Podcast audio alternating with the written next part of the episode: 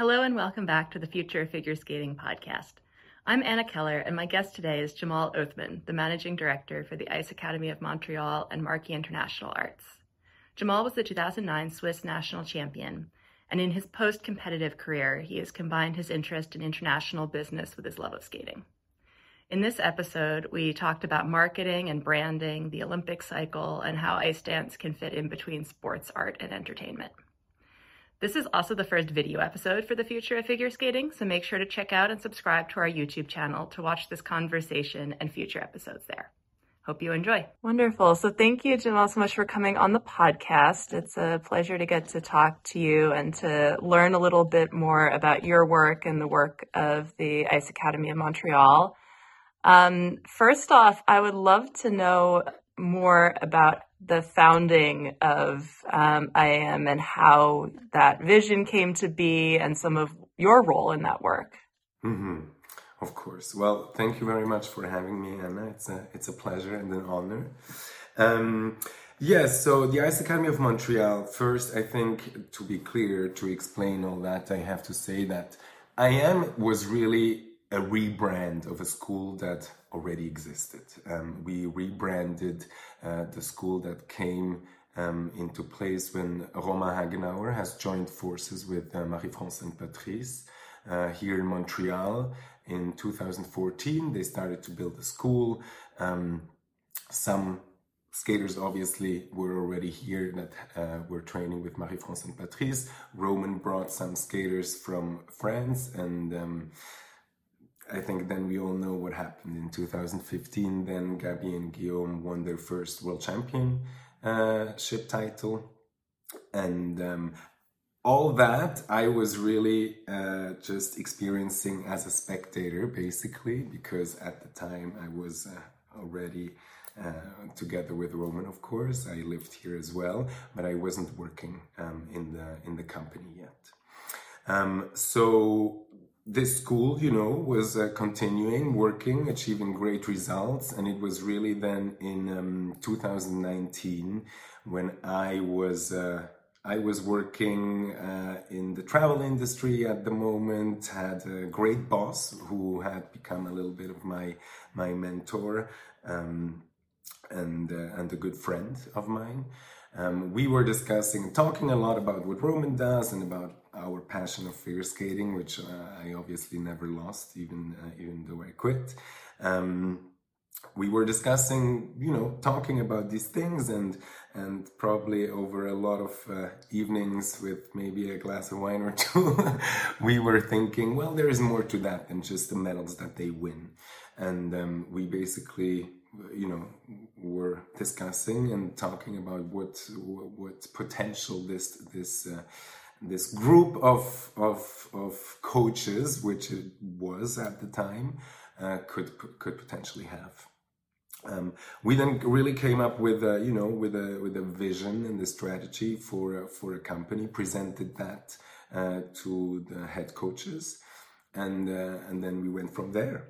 Um, that's really how how the Ice Academy of Montreal was born. In the very beginning, in, in 2019, it was just a rebrand uh, and then that was when the when the real start when the real work started. Um, my my uh, position in all that, my, uh, my, the work that I do is very is uh, is is it's a bit difficult to explain uh, because there is so much to do. Basically, the idea was to take a group of, of, of figure skating coaches and to turn their business into a, into a company. Um, that, of course, comes with a lot of, of uh, other work that has to be done off the ice, meaning administration, HR, marketing, PR, all these things that we have been trying and are, are, are building since 2019. Um, those are really the things that I oversee and that I do. Um, yeah, I think that's that's that's. Yeah. Absolutely. Um, and so just to give a little bit more about your background. So you were a competitive skater and you retired after um, 2010. And so I'm also always curious about how people who have that background then figure out what they want to do in the next part of their life. So, how did that transition for you uh, go to find out that you enjoyed doing that side of the work? Yeah, that's a that's a difficult one. well, difficult one. Maybe a long one. You you just stop me when when you have too much information. Um, well, I think like like every professional athlete, and especially in sports like figure skating and maybe gymnastics, where sometimes you reach the peak of your career quite early, meaning when you're quite young. Um, it wasn't easy. I was 23 at the time when I quit. I uh, had a little bit of uh, of uh, physical um, challenges, you know, the usual ankle, back, um, those things. And at the same time, I just realized that I would probably not place any higher at Europeans and Worlds and Olympics than I already had. So I decided to quit. I um, did that really in the summer of 29. Uh, I already I decided that that was going to be my last season, even though we had European Championships in my hometown, in my rink where I had started to skate and practiced all my life in Bern in 2011. But I just felt I, I couldn't do that anymore, um, which yeah, not everyone agreed, but in the end of the day, it was uh, my decision to take, and I'm happy about it today. Um, but I was probably like everyone quite scared of that moment, or at least I, I had a lot of respect of the moment when I would step off the ice, knowing that this was that this was my last time to compete or train. Um, which it really was when I stepped off the ice after uh, 2010 World Championships, uh, after the free program. That that was it. I had uh, decided and prepared, tried to prepare for that moment, which you can do as much as you want. It's never the way you expect it to be. But I did um, put things in place. I had, uh, I got a job offer in Malaysia. I uh, went to Southeast Asia to be the national ice skating coach of Malaysia in summer 2010. I knew I wanted to leave Switzerland. It was too cold. I well, I live in Montreal now, but that's a I know I'm laughing at that because Montreal is uh, is its own extremes of temperature. Exactly. Well, that's a that's a whole different story. We'll we'll get to that maybe uh, in a bit. Um, but anyway, yeah, I moved to Malaysia. Uh, wanted to didn't really.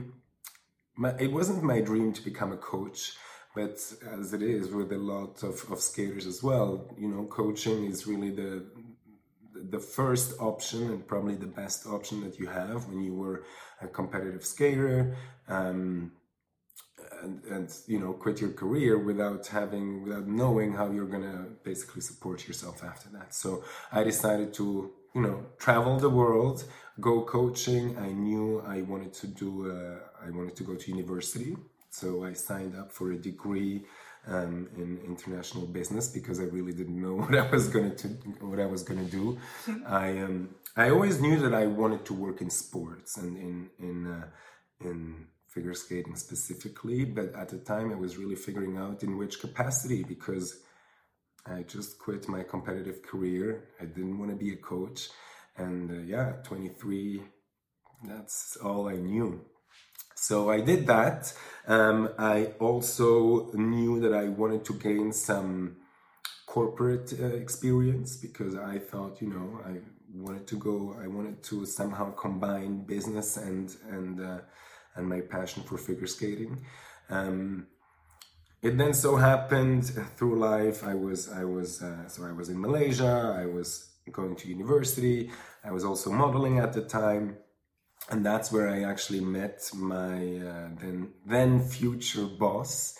Um, he mm-hmm. was uh, the chief commercial officer at uh, Malaysia Airlines, for whom I did a campaign for their new business class seat. Whatever we met, he was Canadian. I told him I was gonna meet. I was gonna um, move to Canada, and uh, we got along super well. I then started to work for him um, in his uh, small travel industry consultancy business.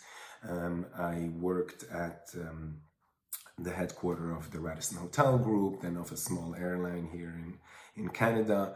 Um, before I really realized this is all great and it was great for me to get this experience, but it's not where my where my heart and my my passion lies. So I kind of um, yeah didn't actually actively try to find a way back to back to my roots back to figure skating but as i explained earlier that was really the time when i was talking to to my good friend his name is charles um, uh, and romain and then we came up with this idea of the ice academy of montreal and then it was basically it was very clear what i was going to do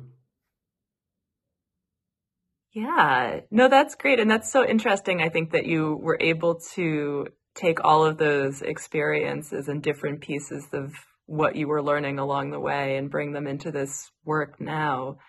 When you were thinking about IM and how that was going to be, what were some of the goals? Why, you know, why brand it as a, as um, the academy in that way. I think it really is distinct in a lot of ways from how many other um, skating schools are set up and the um, profile that it has in the skating world. And so, you know, walk me a little bit through um, that that vision and why you wanted to go in that direction. Of course. Um, this this whole thing really started because I knew uh, you know, I, I've, I, I've, I've lived through or with Romain through his um, coaching career as well. And of course, I got to know mm-hmm. Marie-France and Patrice very well as, uh, as well. Um, and it was very clear to me that they had something special going on. Um, it was really the, the, the, the, whole rebranding and this, this, this um, idea of creating this company um, came from a lot of discussions and talks that we had with them uh, and i listened to to what was important to them when they were coaching. And this is really this is really a side of all the medals that they're winning. I know it's and for me also it's very impressive what they do on the ice but that is really that is not the part that i'm involved with at all. And i honestly don't want to be. I love it to watch these these skaters. I love to watch the the practice because it's just it's a it's a really great place. Um, but i'm I, am i am speaking about the part really uh, that is off the ice. Uh, because I realized that Marie-France, Patrice, and Romain, for them, it was also it was very, very important to not only, you know, create athletes that are successful on the ice, but really um, that uh, skaters, athletes, adults that will be and are successful in their lives. Um, I know this is something that a lot of people talk about now. This, uh, you know, the, the, holistic development of the human being mm-hmm. also in sports. But that is really what it was. That was really the idea, and that was the the, the ideology that they had. And I saw uh, myself how it worked because I have never been in a school before, and I, as a skater, I was in Europe. I trained in the States a lot. I trained in Russia. Uh, I have never seen anything like it, and I've never seen a response of the athletes to their coaches um, in a way that I see it here in Montreal. And that really was was what made me thinking well, usually when you have these big, big coaches' names, um, you know, they're here for a decade, two, or even three or four. Uh, they create uh, great skaters, and then you know, then they retire and then they vanish. Uh, the idea for us was really to create an environment and an, an ecosystem that allows the skaters to see beyond their their competitive career. Because we know uh, like we we we have been through this. We know that of course when you're young when you skate there's one thing that you want which is being successful on the ice win as many medals as you can and then probably you know do shows earn money but you don't really think about what's happening after um, but your life after your competitive career, even when you quit when you're 30 or 35, your life after that is pretty long. Um, and we wanted to create an environment where uh, skaters could already see, uh, were enabled to see beyond their competitive career and maybe think about not not actively think about what they wanted to do but at least create an environment and uh, uh, a place where they could see that there was a space for them now i'm not saying of course that we you know it's not like we create work for all our skaters that's not the idea but um, by creating a company like this knowing that it is important that the, the, the coaches that, that work for us have the same attitude, the same vision that we have. Well, obviously, who are the best candidates are the skaters um, that have that went through the school, that went through the academy, and that have been uh, training under uh, those founding coaches. Um, that was, I would say, like the main idea in the beginning um, that we wanted to create or give the athletes the tools to um, not only win medals but be successful in their lives and create opportunities for them uh, once they you know once they quit which doesn't only have to be as coaches so far we did hire uh, our former skaters as coaches but uh, you know if this if if we are successful in um, implementing the vision that we had in the beginning, then there will be much more opportunities for our skaters as well. Yes. Um, and that's, it's so interesting being able to see that happen, like you said, very obviously with the, um, I am in Toronto and seeing the skaters going straight into being, um, high level coaches in that way. But beyond that piece, um, it's also interesting to see what opportunities um, in shows and in other parts of skating, but also outside of skating that um, you've been able to help them have. And so um, I know the work that you do goes beyond that of a traditional agent, um, but I would love if you could talk a little bit about how um, you look for opportunities for skaters and how um, that side of your work fits into the school. So yes, I, I, know you're you're you're talking about Markey International Arts. That is really a, a, a, separate company that we have launched at the same time that we did uh, with the Ice Academy of Montreal. Because in the, uh, the the the initial vision, the initial dream uh, was really to uh, you know, create something that is holistic, really holistic, meaning that we can basically take care of almost all uh, the needs that our that our athletes have. Um, at the time, we realized that you know there are the, the, the, traditional agencies that we all know in, in, in figure skating and in sports. Those are um, some of them very big agencies, uh, full service agencies uh, that um, also um, produce their own shows, but they're very big machineries where we I'd say that probably the, the, the personal relationship with the talent themselves is maybe uh, not the the focal point. We for us, what we wanted to do is really create this agency, a part of the Ice Academy of Montreal, a part of the coaching um, part of the company uh, that would allow us to do certain things that probably a, a traditional skating school or a, a, training center couldn't or wouldn't do or would um, uh, or, or, would find themselves in, in, in, situations that are not are not that easy to to navigate. Um, so we created this agency at the same time, uh, Markey International Arts, which is basically um, really my former boss who is involved there and and myself. Uh, of course, we do uh, share some services with the Ice Academy of Montreal because it just uh, makes sense.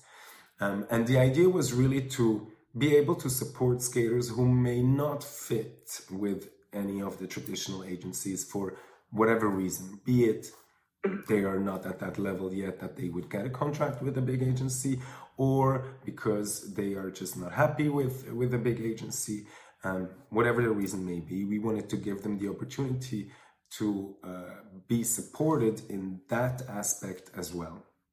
Um, also, of course, because we were we believed, and I guess we, we knew that we have the capacity and the the, uh, the, the, the, the know-how and the business acumen to do so.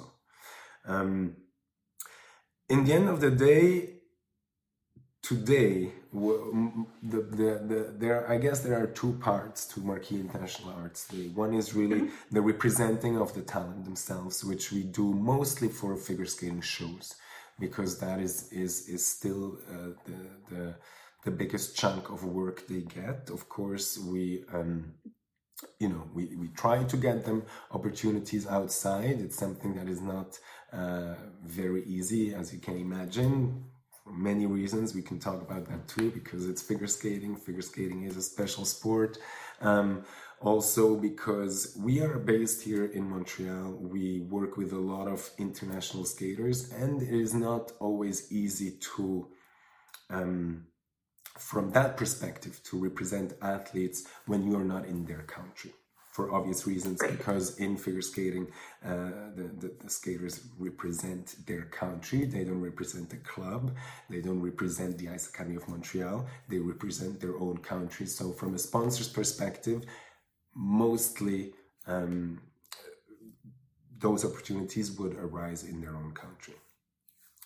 Um, the other the other part that is really one that we probably didn't uh, think so much about in the beginning, but that we realized is uh, really an opportunity is um, the, the the market of figure skating shows or other figure skating gigs uh, in our region, meaning in Montreal. Um, Canada is a country that where figure skating is uh, is a, a, a, people's sport. Everyone skates. It's cold. We have ice. it does uh, make sense. And uh, Montreal is a city where we have during the winter we have a lot of um, outdoor skating rinks, a lot of activities that are going on, um, and uh, of course there there there is a demand for for skaters for shows. And uh, in a lot of cases, they would actually um, contact the Ice Academy of Montreal, but mm-hmm. as a coaching as a coaching entity, as a as a, an academy, they we don't have the resources to do that. So that's why uh, Markey International Arts then takes care of that, which of course um, creates a lot of you know great synergies. Um, logistical uh, uh, issues are a lot easier, just because when you know if I get a if I get an, a, a, a request for I don't know three ice dance mm-hmm. couples mm-hmm. to do a show in a in a rink in Montreal.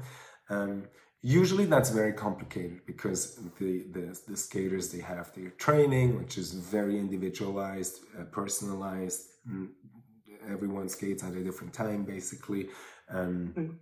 and their lives and, and and then there has to be rehearsals for that show and their show dates and everything but the fact that I'm already inside, like I know when they train, I know their schedules, I know their annual planning, uh, it is a lot easier for Markey International Arts to make things like this happen. And uh, these are, are definitely opportunities for the skaters that they uh, appreciate a lot too, and that can uh, generate some additional income for them.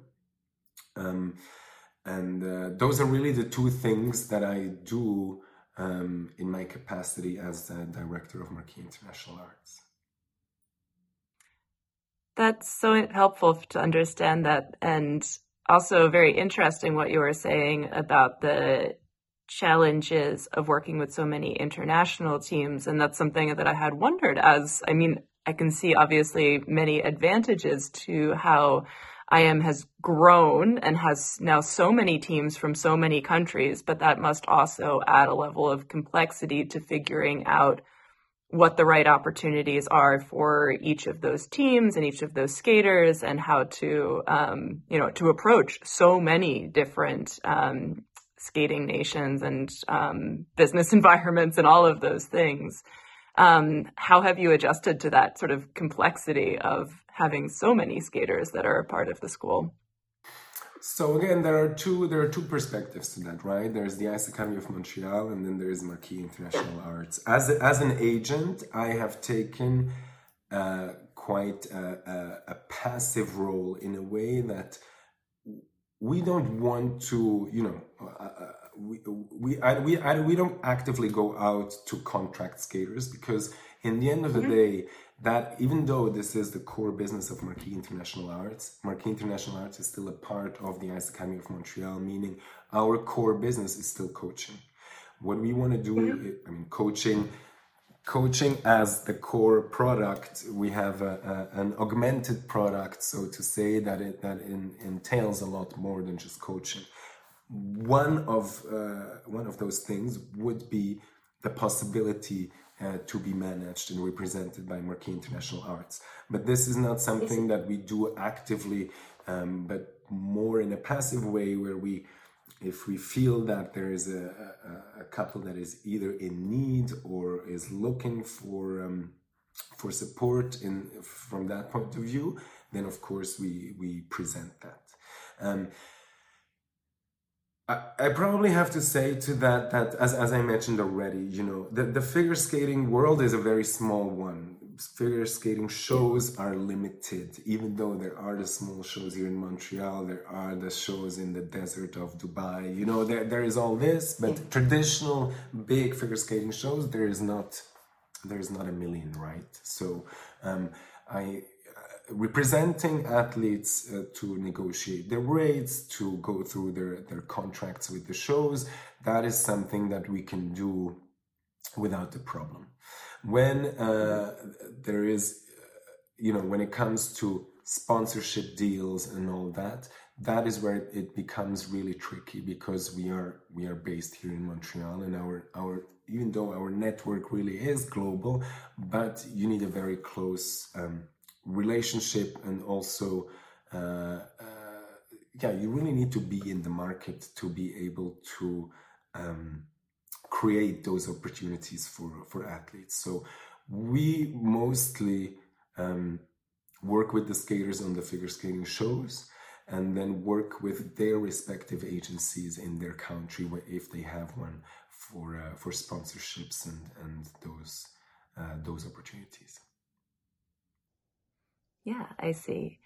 Um, thinking about ice dancers in particular, it seems like there is um, an increasing market in some ways for um, for ice dancers to be part of shows in places like Japan, and seeing that there's some interest, but it also is a part of the sport that is um, maybe a little less prominent in the minds of the public in a lot of places. And when thinking about, and again, this is sort of a, a, a one half in terms of of shows and another half in terms of other kinds of sponsorships. But it does seem like there are some particular challenges in finding um, opportunities for two people as opposed to for one person. And that's something, you know, I was thinking about this during the last Olympics that, for example, that um, Madison Chock got um, her own um,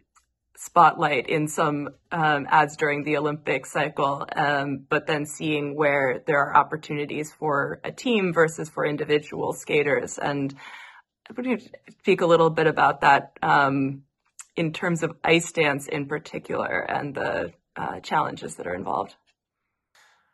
Okay, yeah, that's. Uh that's a broad one too. yeah. Um, let me let me start um, by so if we just look at at figure skating, uh, I I I was a single skater.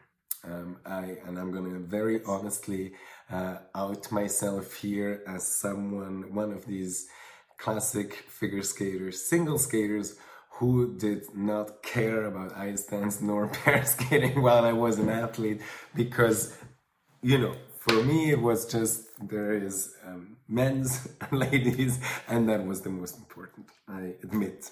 Um, I think that is something that is very prominent in our sport. The big stars are the single skaters. Um, we can debate about the reason. Um, I um, you know, when it comes to, to shows in, in, in Japan, for instance, we know that the big stars in, in Japan are also single skaters because those are the most successful skaters in, in, in that country and in other uh, Asian countries.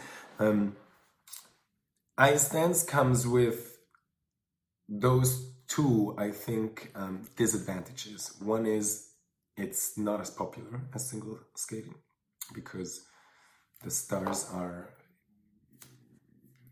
you know they're they're they're the, the, stars are today still those who do quads.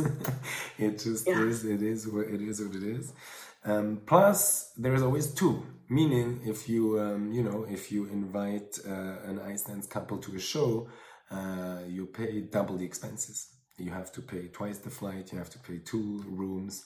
And also from a you know from a fee perspective the, the fees of an ice dance couple is never double that of a of a of a single skater.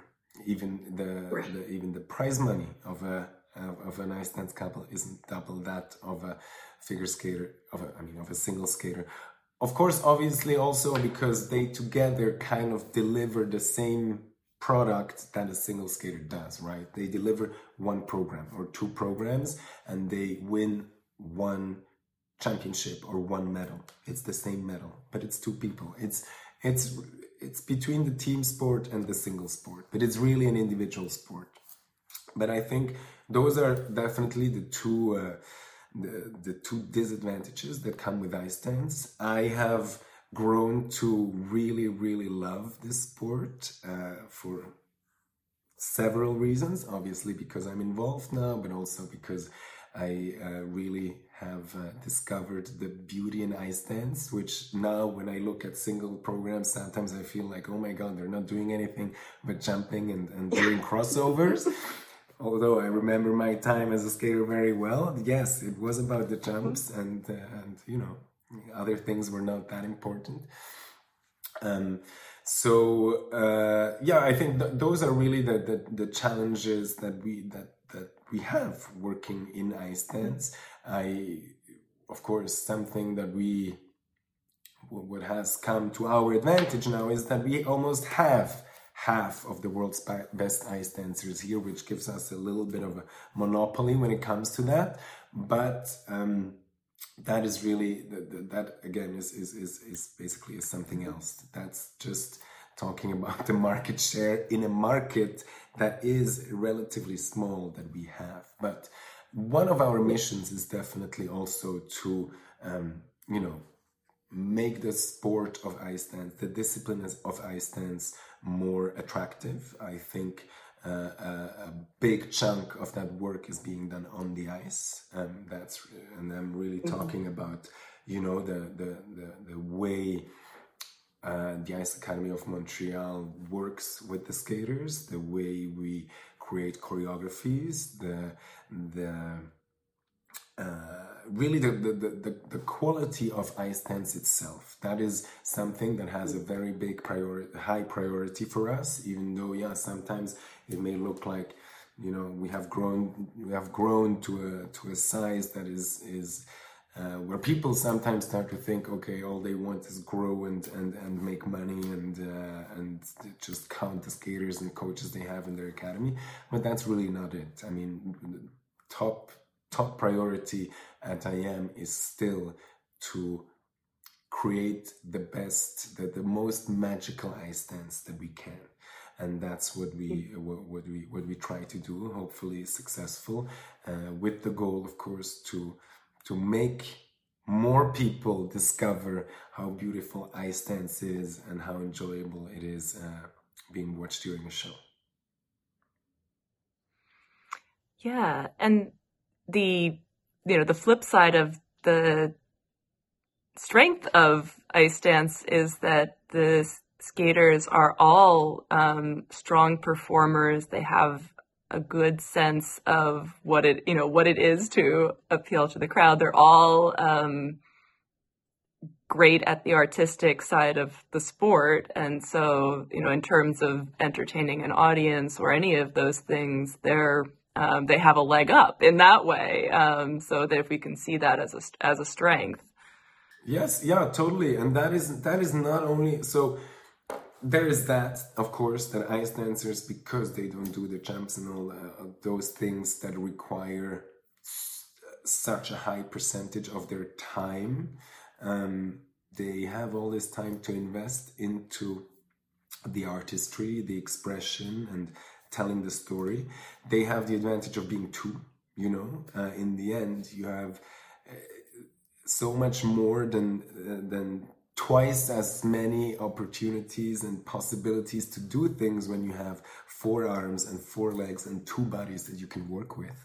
Um, there is all that, and there is a, a, a, difference that I also I didn't realize before is really that the average age of an ice dancer is higher than of a single skater when they are at the peak of their career and when they quit, um, which for us not only has this this it, it brings with it not only the fact that they are more mature they are more expressive they are more um they they well they're more suited to be ice dancers. Um but also they are in a in a different uh not in a different period but their their competitive career extends into a different period of their lives which is why we which is why we can do a, a, lot of the things that we are we we, we are doing and mm-hmm. and why we we we want to do that um, sometimes you know we we also we're also um, thinking about going into single skating going into pair skating um, but the, there are different sports. I think we have we have to, we can really say that ice dance is very different from the other from the other disciplines, and the the fact that the skaters are older in general mm-hmm. uh, makes makes a big difference from from a career planning and and and and I mean competitive career and also post career career planning it, it makes a big difference and and, and opens up uh, a lot of uh, other opportunities. Yeah and just that they as clients are people who are you know adults making their some of their own decisions about their careers in a way that I think so many of the single skaters are, you know, they're still teenagers, their parents may be the ones who are involved in that or they just don't have the you know, the life experience to necessarily want to direct their own um, their own careers in as strong a way, I would think. Exactly. I mean that is that is something that is very important for us. We uh really at the age of 18 we try to um, mostly communicate with the uh, with the athletes if not exclusively. We believe that it, that is really the time when uh, and of course it's not at their 18th birthday. Not everyone is the same. It also depends on what what subjects we're talking about. But um, we really try to uh, you know make the athlete responsible for their own lives uh, that is something that is important for us, not only in, in the work on the ice, but also off the ice when it comes to, you know, what do they want in the future? How do they handle their, their, their, their season planning to realize when they need uh, when they need a day off or when they need to go on vacation or to handle their bills or to we then also have other other um, uh, um, challenges here, of course, because we have a lot of foreigners. So there's the whole, you know, the whole, it, the whole life basically that they need to yeah. take responsibility for and and and be the be their own boss. Yes. Yes. Well, and then that, like you said, that prepares them to their post competitive careers as well to be responsible and understanding of all of those pieces. And that's that's exactly our goal. That is exactly what we are what we are trying to achieve. Because again, as as as I said, yes, medals are great, and we wish everyone wins all the medals that they uh, would like to. But first of all, the number of medals is very limited, so um, not everyone gets to win everything, but everyone gets to live a, a, a life after uh, their competitive figure skating career, which is, as I said, which is in, in a lot of cases longer than their uh, competitive figure skating careers. So um, it is very important for us to prepare them um, in in any way we can for their future after skating. Yes. And speaking of medals, how much um, do opportunities depend on, you know, being able to say, oh, you're the European champion, or oh, you have, you know, these medals next to, you know, next to your name. Um, it seems like in some cases that's very determinative, but um, that there are some opportunities for skaters that are able to, um, you know, market themselves as particularly unique performers or have um, other sort of unique stories that they're able to tell. Um, yeah, how do you approach it with with a skater that maybe doesn't have um, a long list of medals next to their name? Yes, of course. I mean, when it comes to certain shows and and the, the the public image in general, gold medals help a lot. Um, a lot, a lot. mm. Honestly speaking, already silver and bronze medals help less, and even though mm. the fourth place could be just uh, you know very very close to the third place, the fourth place is is is, is less helpful definitely. That's just that's that's the way it is. I think that's a it's a it's a human tradition and um, a, a, very long standing one.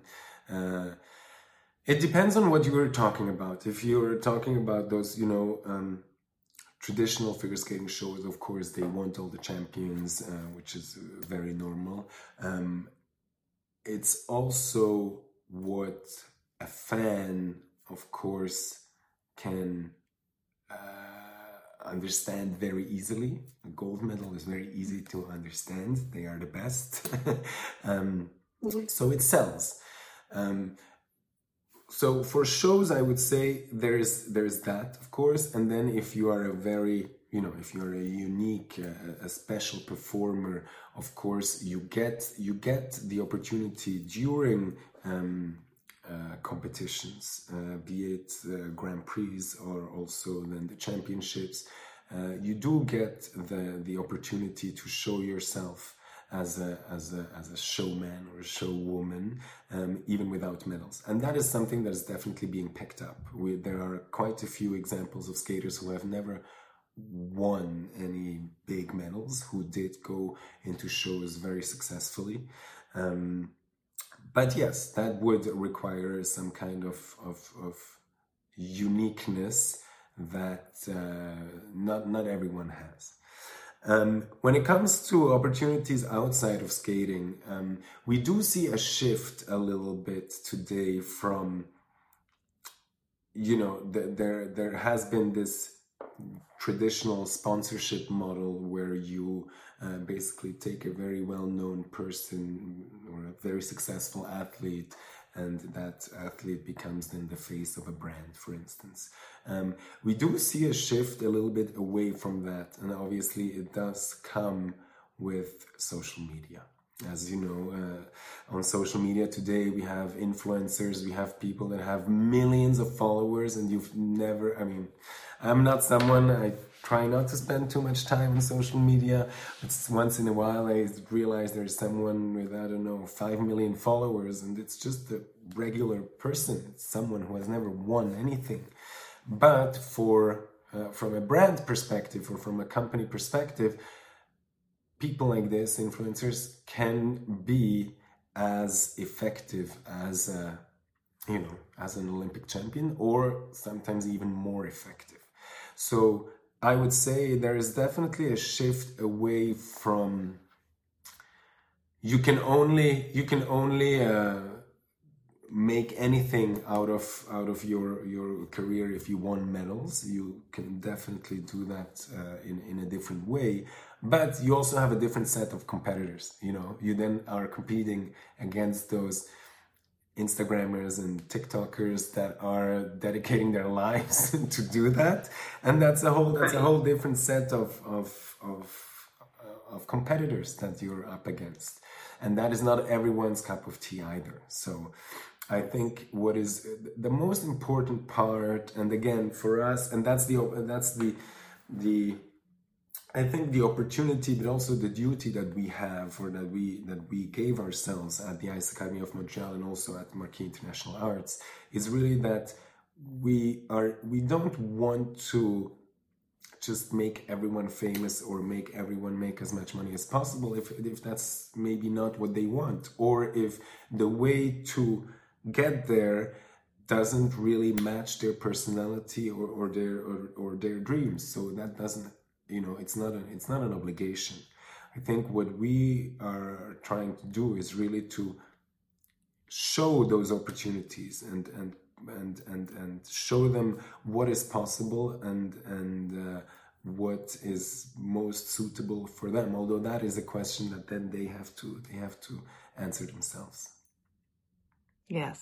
Yes. No that that makes a lot of sense. Um, and yeah, I had an interesting conversation early on with the podcast with um, Maé-Bérénice Méité about um, how she had to learn how to do um, trying to become an influencer and you know trying to have that kind of following as a way to keep her career. Yeah. Who was that? Uh, May Bernice, um, the French single skater. Oh yeah, yeah, of course.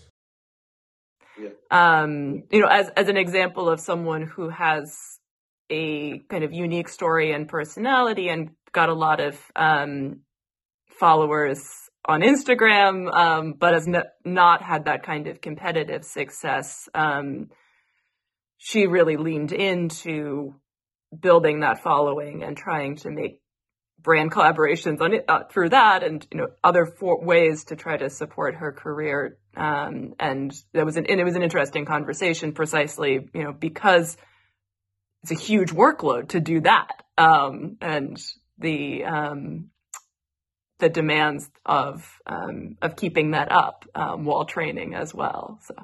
Yeah, exactly. Exactly. I mean, Maya is a, is a, is a great example of someone who, you know, did, didn't win all these medals or, or yet, but who has um, seized the opportunity of of of uh, uh, you know having an impact on a, on a, on a different level um, realizing the story that she has to tell and uh, and and making the best of it she's a, she's a great example of that definitely yeah um, so the olympic year um, I was going to say is coming up. I know we're halfway through the cycle, but it always feels like it's coming up. Um, and I was thinking about the opportunities that come in particular with that, both in terms of the sort of marketing through nationalism or, you know, that kind of uh, approach that um, we often see that with um, each country might pay um, more attention to the sport than they would in another year, and businesses in a particular country might, and there are lots more opportunities around that. I was also curious about the um, TV show that you did during, or that IM did during the last um, Olympic cycle on the Olympic Channel, following many of the skaters. And um, I was curious if there's anything you could share about what that was like. Um, yeah, so to your first point, Olympic cycles, obviously, we're, we're an Olympic sport, we work in Olympic cycles. Um, the, the the launch of the Ice Academy of Montreal wasn't uh, wasn't a coincidence either. It was really, um, you know, after the 2018 Olympics where we uh, where Tessa and Scott won gold and Gabby and Guillaume won silver. Um, that was really when we thought, okay, now we have to do something so we are ready for the next Olympics because you really only have you really only have two years in between. I, I mean, it's four years, but there is one that is really the post Olympic year, and then you have two years where you can really work, and then you already have the pre Olympic year, and then you know it's uh, it just goes very fast. So, uh, of course, that's what we were thinking when we launched the Academy of Montreal in 2019. It was really to uh, kind of seize the opportunity and and and and everything we could uh, during the 2022 Olympics. Um, we are now uh, yes, as you as you say, basically halfway uh, through the cycle, and um, are definitely already ramping up for for the next. The one thing that, uh, and uh, I'm gonna be very honest, uh, this yeah. to me this is a little bit like the first one, just because we had COVID. it kind of changed everything a bit yeah? I mean when i started or when when when I, when I started with the ice academy of montreal i had very very different ideas of what i wanted to do for the 2022 olympic games and the whole time leading up to there. I would say probably 80% of my time during those three years was invested into COVID protocols, trying to figure out how we can train, where we can train, under which circumstances we can train, um, who can travel where, making sure that, and I mean, this was huge. We had, um, we had 11 couples, meaning 22 athletes and six coaches that we sent to the Olympic Games who were all training in the same, um, in the same complex every day. So we knew that wow. if, if anything happened, if anything happened, and we all know what the, you know, it was basically impossible to get to China at the time, um, even if you had COVID two months before. So if anyone got positive, we knew that almost, you know, half half of the ice dance event wouldn't be there. Um, so the pressure was very very high, and that was really for one or two years, that was really all I did, basically. So I am I am very much looking forward to, or I was looking forward to this cycle, and we have done, we have been doing great work, and I'm very much looking forward to the next Olympics, and I um I definitely want to uh, be able to exactly make you know uh, make the basically seize every opportunity we can, not only for I am, but also for our skaters, for the skaters that we represent at Markey International Arts, because it feels like the first, the first really uh, real opportunity. Um, of course, there are well, during the Olympics. It's always a little bit of phase because we and uh, and when I so from the perspective of the Ice Academy of Montreal and also Markey International Arts, we work very closely with the with the um, with all the national figure skating associations, of course. And as you know, during Olympics, there is always this other entity or those two other entities that kind of take over, which are the national Olympic committees as well as the International Olympic Committee. That um, doesn't take over, but there is just always that part that that you have to work with. Um, and so the, that nationalism that you were that you were referring to that is kind of a little bit omnipresent in figure skating because as i said and you know skaters always represent their country but it just is that much stronger during the olympics so there are skaters that have to spend more time in their home country be it for you know for any number of things um, there is always of course more media that is in our rink during that time and uh, as you can imagine we have skaters from I don't I didn't count lately, but probably from 13 different countries. A lot of them are national champions and are supposed to uh, go to the Olympics. So we do have a lot of media in the rink um, during the Olympic season, and um, you know it helps. It is also a challenge for us from a from a, an operating standpoint because you know we we want to make sure and again our number one priority is training meaning the skaters want to get their medals they don't want to primarily give interviews but it's part of the it's part of the it's part of the game of course um, so uh, yes there, there there are a lot of opportunities that are going to come and I, I, I as I said, for me, it's kind of the first time if we don't count yes. the, the pre COVID time. So we are uh, very much looking forward to that. Uh, I can't tell you too much about it now. It's, you know, it's a lot of ideas, a lot of exciting stuff, but uh, I guess we'll, we'll see how it goes. Um, regarding uh, On Edge, which was the um, which was the, the series that the, the Olympic Channel uh, did here in Montreal, that was really um, uh, that was the Olympic Channel who uh, mm-hmm. contacted the Ice Academy of Montreal because they wanted to come in and, and do that series, which was a whole challenge by itself because um, for for a number of reasons. First of all, it was still post or during COVID. Yeah, it was before the Olympics. Yeah.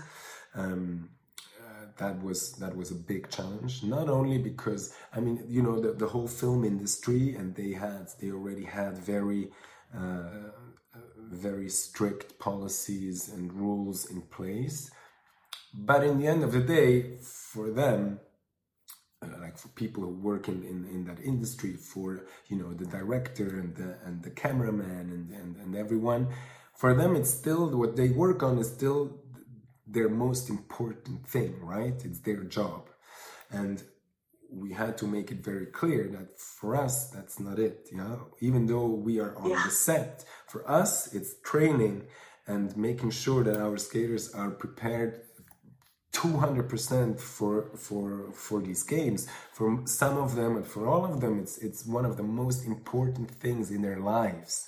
And we cannot um, jeopardize that with you know by by shooting a, a, a, a, documentary series which it was a great opportunity for us you know to show and for the skaters to showcase uh, to showcase them to um, tell their stories but it, it, it was a, it was a, a, challenge from from that kind of perspective of COVID protocols and also setting the priorities right.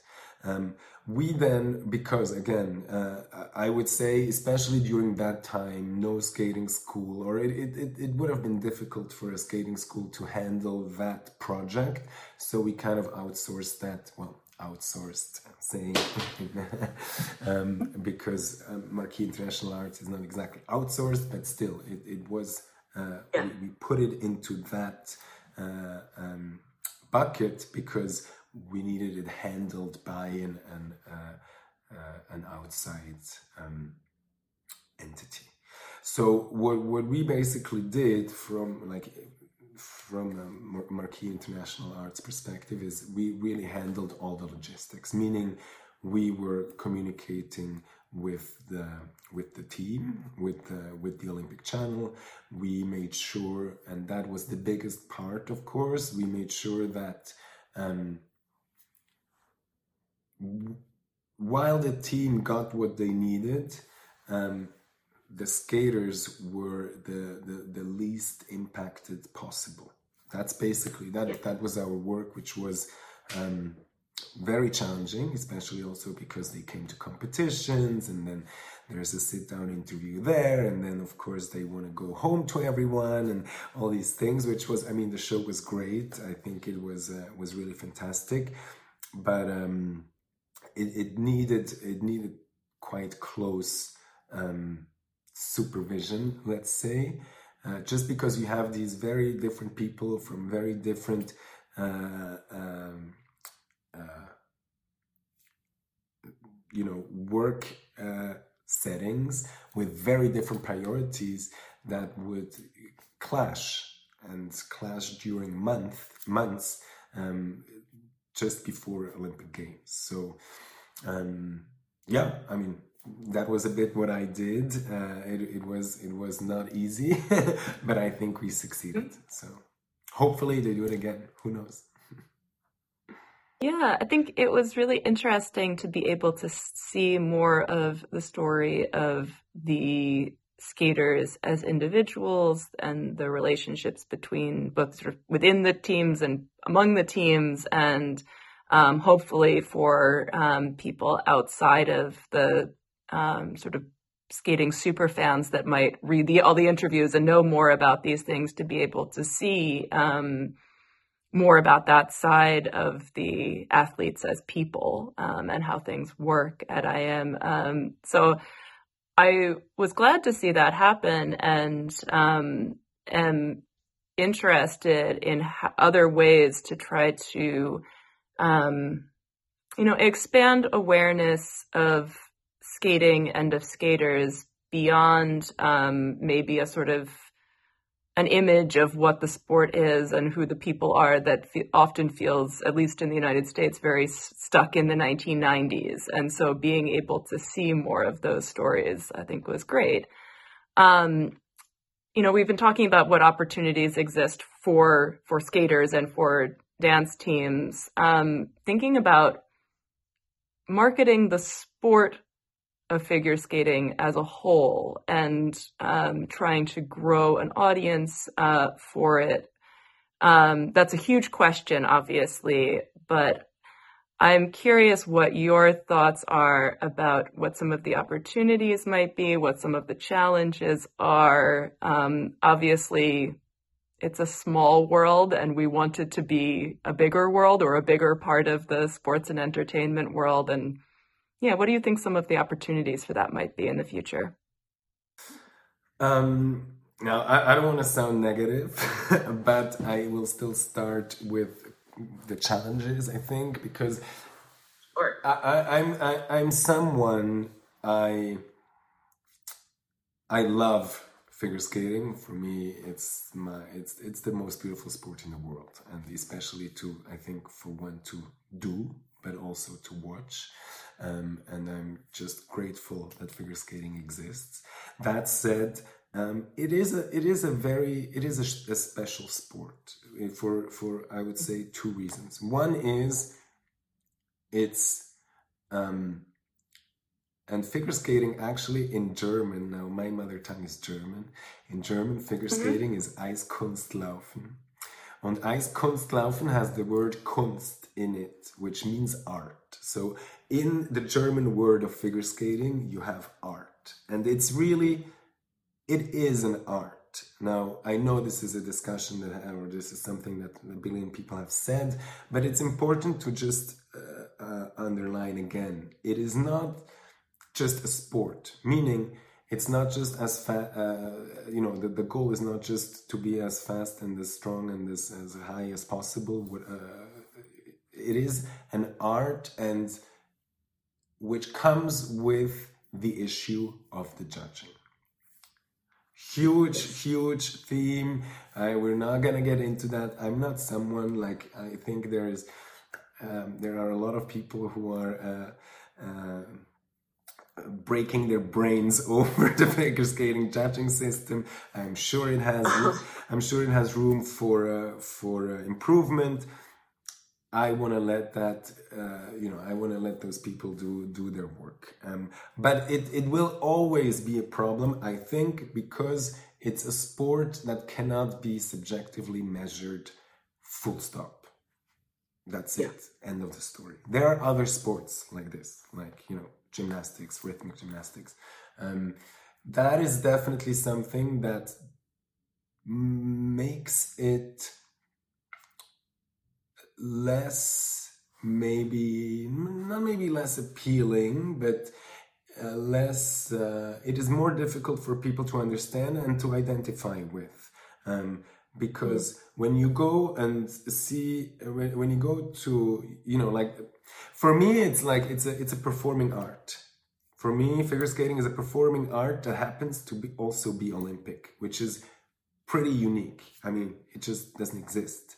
Uh, when people buy tickets to go and see a, a, a you know a dance show or a ballet recital they know they're doing something cultural and and uh, and there is a very broad public for that.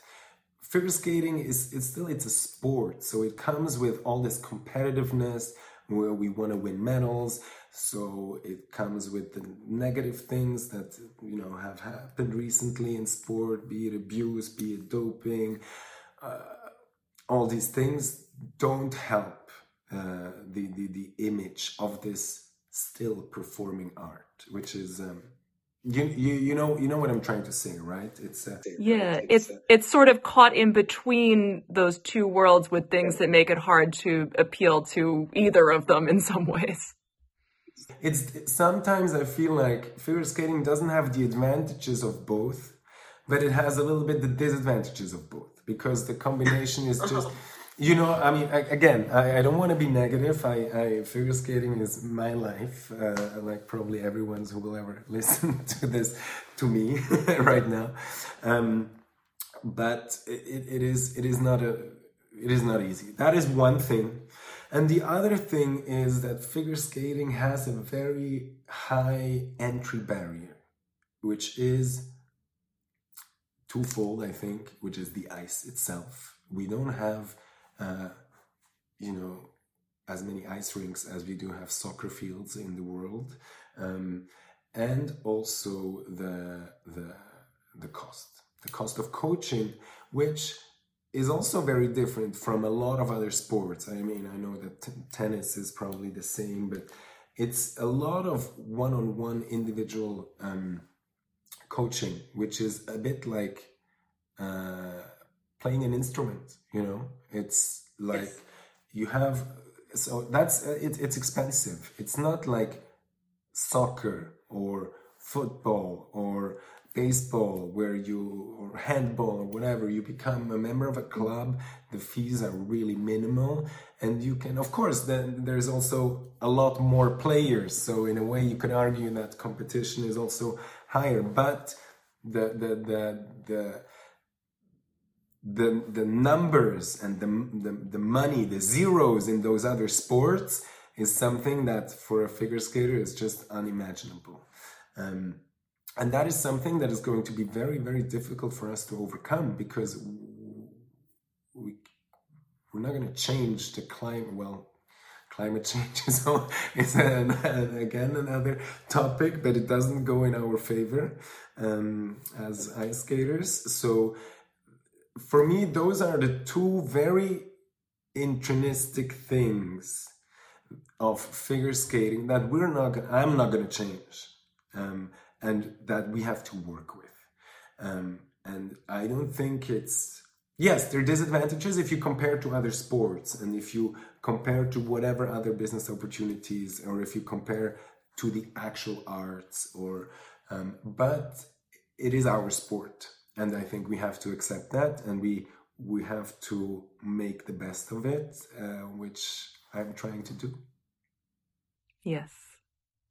Yes, and you know it, it's interesting what you were just saying. I yesterday um, was talking to a number of um, the different um, skaters and professional skaters and leaders of companies that are part of the contemporary skating movement and that are much more associated with that world of performing arts than the sports world. And um, was talking to the director of the Ice Lab Leipzig, um, who was telling me all about the ways that they use artificial ice and bringing it into dance studios and into um, theaters and trying to um, bring skating outside of the rink environment. Um, and that was really fascinating. I think there are a lot of challenges that come with that, but trying to find ways to get around the, some of those kind of innate limitations of the need to have an ice rink and the need to have that um, those uh, environments and the time involved in all of those pieces. And so um, it was interesting to hear a little bit about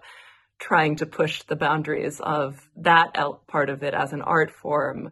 But I very much uh, understand what you were saying about the all of those challenges and for people who are used to thinking about watching sports as a competitive thing that is usually much easier to understand why someone is going to win or lose than it is to understand skating. The um, the barriers to entry as a fan to understand it as a sport um, are also high comparatively.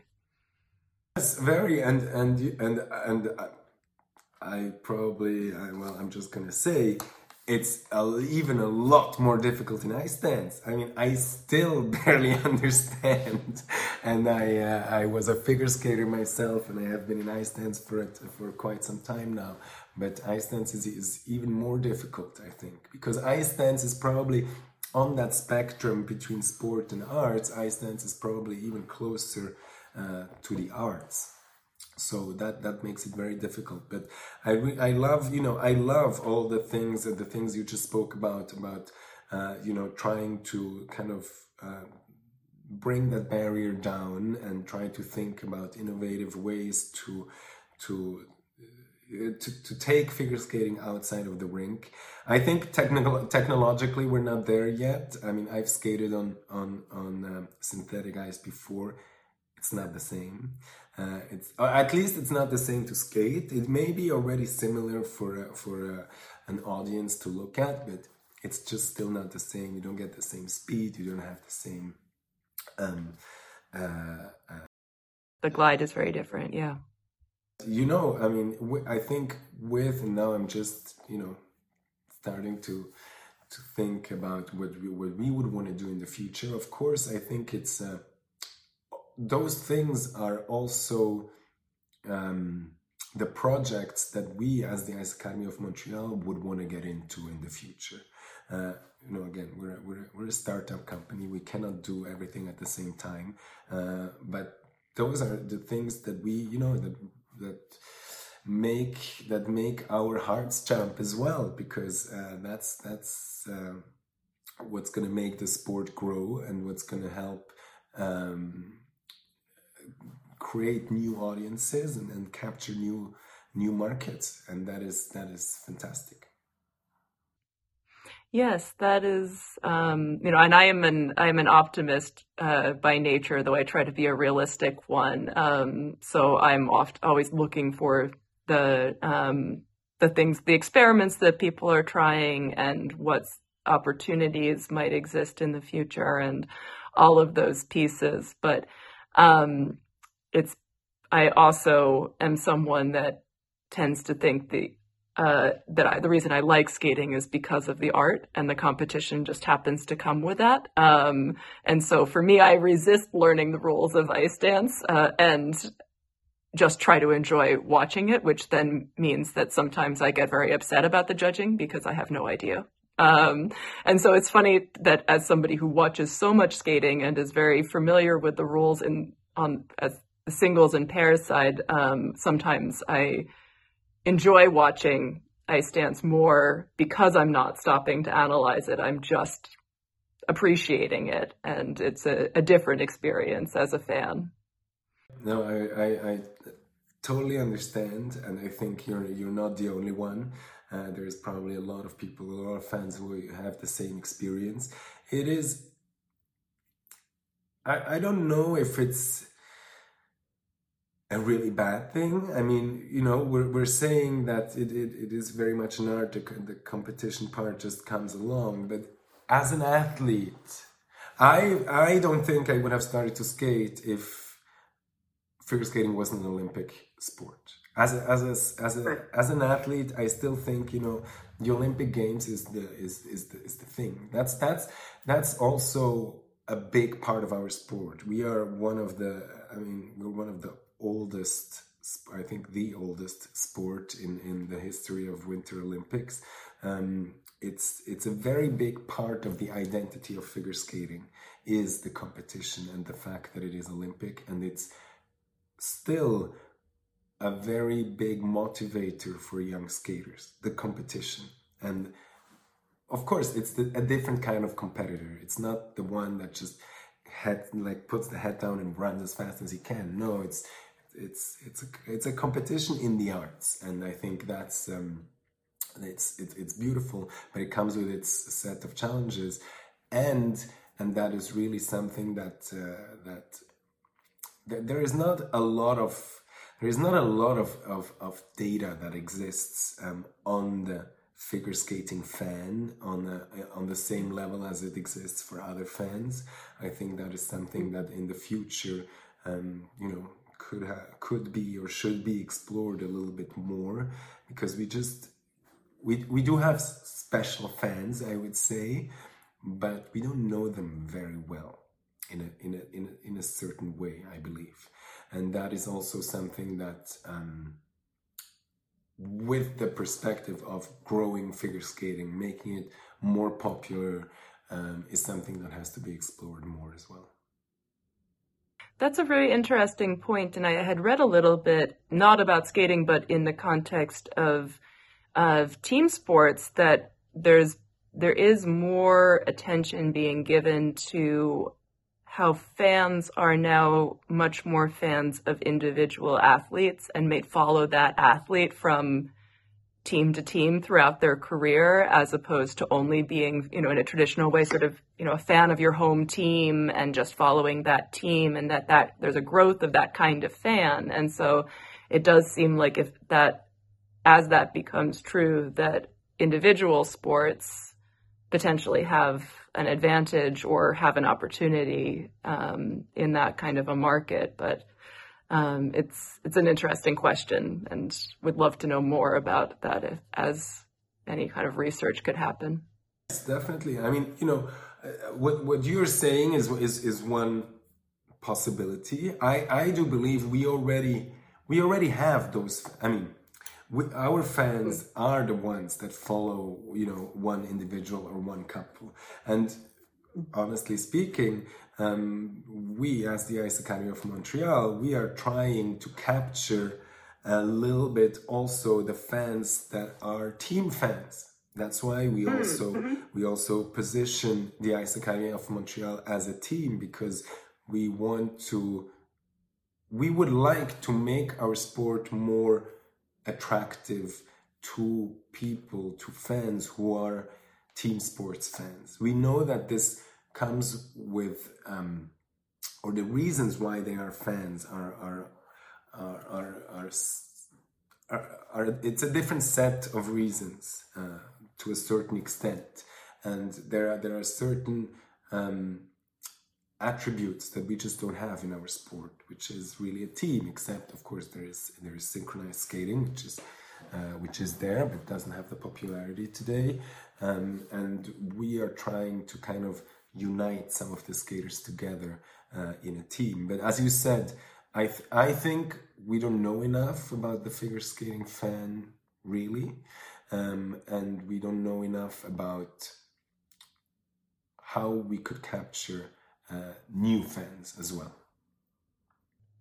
Yeah, one thing that I would love to see would be um, an extension of the team event, but not just in the context of national teams in the Olympics. But I think it would be so interesting to have a team event with um, mixed nationalities, but you would be able to fo- you know follow a team um, in that kind of um, in that kind of a way, and it might have to be something that would exist in a professional competition format rather than in a an ISU kind of uh, context. But I look back at some of the things that were done in made for TV competitions in the 90s and that kind of thing. And, um, you know, I know that for myself as a fan, and I think many of the people that I talk to, that kind of, um, that kind of approach would be really fun. People would enjoy it a lot, but would it also appeal to an audience outside of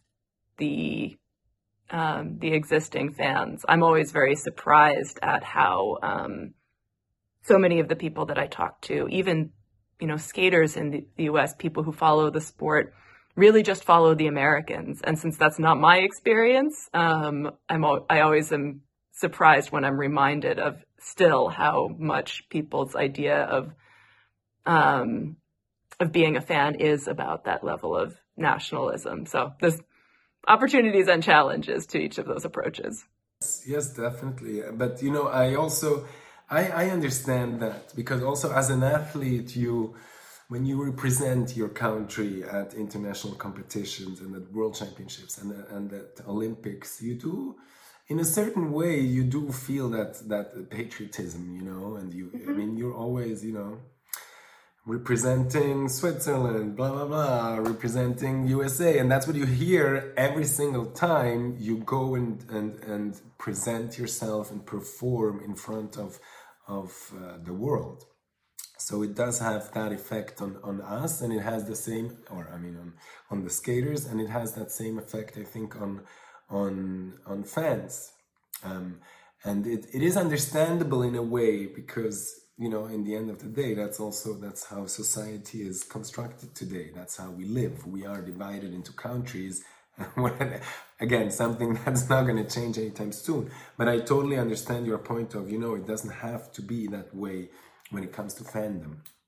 Um, and, yeah. and and that's definitely something that you know exploring other formats of of of competition or even show is always is uh, it, I think is great. In the end of the day, you always need you know you need the right people with the right uh, resources and the right kind of influence to make something like this happen. And um, you know it happens at different times in different sports. We uh, there are other team sports that have three by three now, and that is very successful. Uh, this is also something that you know took years and years to to to develop and actually happen. Uh, we'll see how far it goes. Figure skating is a very traditional sport with a lot of traditional people in charge, uh, and it, it would be interesting to know to which extent the fans love that or don't love that, or you know. Um, but I think there is a lot of uh, a lot of very interesting and and fun stuff happening in our sport that will uh, that will shape the sport in the future, and I'm very glad to be around to see that happen. Yes. Well, thank you so much, Well, This has been a great conversation, and I really appreciate you sharing so much about your work. Is there anything that I didn't ask about, or any closing thoughts that you would want to share? Well, no, I thank you very much. It's it's been great. Um, I did. Uh, uh, I hope that uh, your listeners will uh, will understand what I was trying to say. Thanks again to Jamal for sharing his thoughts and experiences with us. As always, the episode transcript and more resources are linked in the show notes. You can follow Jamal's work at Ice Academy of Montreal and at Markey INTL Arts on Instagram. You can reach me with comments or suggestions for topics and people I should talk to by email at fsfuturepodcast at gmail.com or on Instagram and Twitter at futurefspodcast. We are now also on YouTube, so make sure you're subscribed there too for video episodes. Special thanks go to Ivan Danilyuk for editing and technical assistance for this episode. If you appreciate the podcast, you can also support my work with a tip jar at futureoffigureskating.pinecast.co. Remember to subscribe and review The Future of Figure Skating on whatever platform you use and share it with your friends.